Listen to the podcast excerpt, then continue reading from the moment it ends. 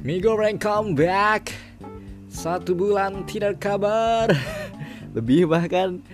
Luar biasa nggak nonton-nonton film. Kuda banget gak ada duit. Eh tapi ternyata Setelah satu bulan lamanya Tidak ada motivasi sama sekali untuk menonton.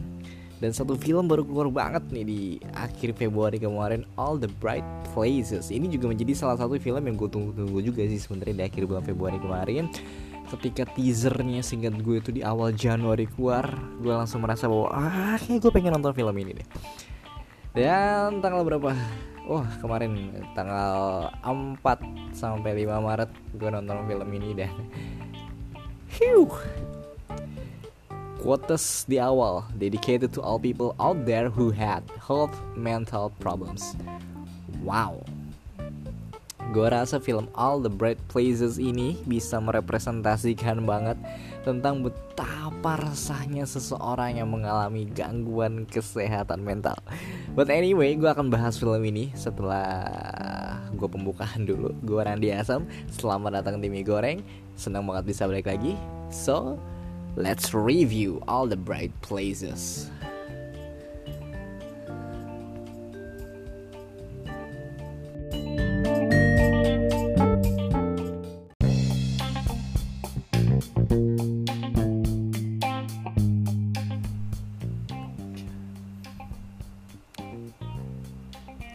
Oke, okay, kali ini gue bakal langsung bahas aja ngasih ulasan soal film All the Bright Places dari Netflix. Wah Netflix ini memang lagi gencer-gencer banget sih sepertinya ngebahas soal apa namanya beberapa film dia series dia yang ne original Netflix gitu kayak sering banget nih ngebahas soal anak muda banget gitu loh soal kesehatan mental yang rasanya sekarang memang mulai banyak dicoba untuk disadarkan sex education atau mungkin uh, ya hal-hal yang seperti itu deh.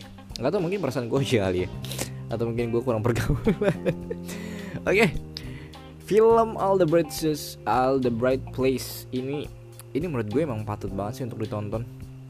Semuanya tuh terasa begitu indah perfect gitu mulai dari pemilihan soundtracknya mood yang dibangun pengadeganannya hingga gerak visualnya yang ditampilin tuh kayak mempesona habis dan beberapanya tuh bahkan seperti memiliki makna tertentu untuk beberapa adegan atau beberapa visual yang dilihatkan ya. Film diangkat dari novel ini sendiri bercerita tentang tokoh Violet, Violet asik dan Finch di mana Violet ini sendiri diperankan oleh Elle, Elle Fanning. Gimana sih nyebutnya? Elle Fanning kali ya. Yang ternyata juga jadi salah satu produser di film ini. Gue sempet bingung karena sampai gue nyari sebenarnya orang umurnya berapa ya? Dan gila umur lahiran 98 jadi produser juga main sebagai tokoh utama juga. Dan wah gila keren banget. Kartini banget tau gak sih lo Al juga di film ini dia duet sama Justice Smith. Ya di mana menurut gue duet ini piawai banget sih dan sangat menyentuh. Mereka paham gitu gimana struggle-nya tokoh si Violet gimana latar belakangnya tokoh Finch apa yang pengen disampaikan di cerita pada film ini dan gimana mereka merepresentasikannya dalam bentuk pengadeganan mereka senyata mungkin gitu ya ya walau emang pada akhirnya sih tetap didukung sama unsur cerita yang kayak novel yang penuh dengan hiperbola lalu juga drama romansa yang diagungkan setiap pasangan muda. Sampai pertengahan film bahkan gue ngira ini ya film ini nih sepertinya kiss simulator deh.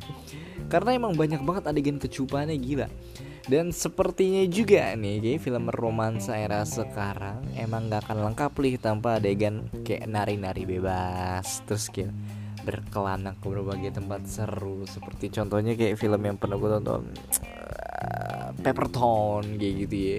Atau atau serial Netflix juga yang rame itu. The End of the Fucking Wall tapi terlepas dari unsur novel drama romantis yang emang rumusnya itu lagi itu lagi atmosfer film ini menurut gue emang dibangun begitu cerdas dan tepat sih semuanya ditampilin tuh gak sia-sia Para pemain pendukung bermain sangat baik walau memang porsinya begitu kecil di film ini. Beberapa menit awal gue disebor juga nih dengan beragam pertanyaan karena film ini dimulai dengan rangkaian adegan yang menurut gue mendadak banget. Tapi perlahan itu semua mulai terjawab. Terus gue mulai bisa ngikutin alur cerita filmnya. Perubahan tokoh Violet dan Vince pun kerasa.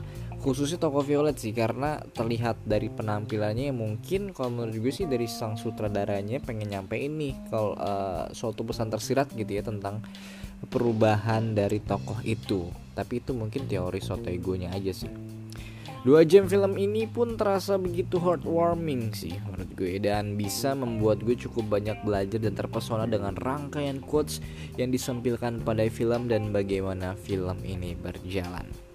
Dari gue sendiri 3,5 dari 5 untuk film ini.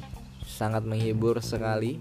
3,5 gue sampaikan karena gue cukup tidak suka ya Dengan rumus film ini yang kayaknya itu lagi, itu lagi, itu lagi. Tapi ya referensi aja sih masalah referensi aja.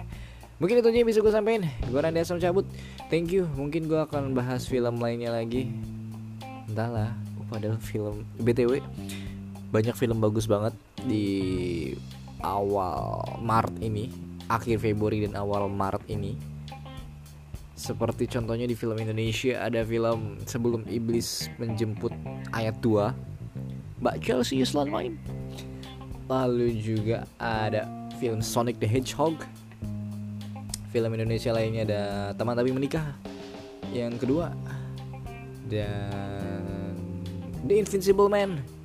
Wah gila. Dan tapi sepertinya gue akan tidak akan menonton film-film itu ya. Oke okay, thank you gue Randi. Sekali lagi cabut. See you next time. Dadah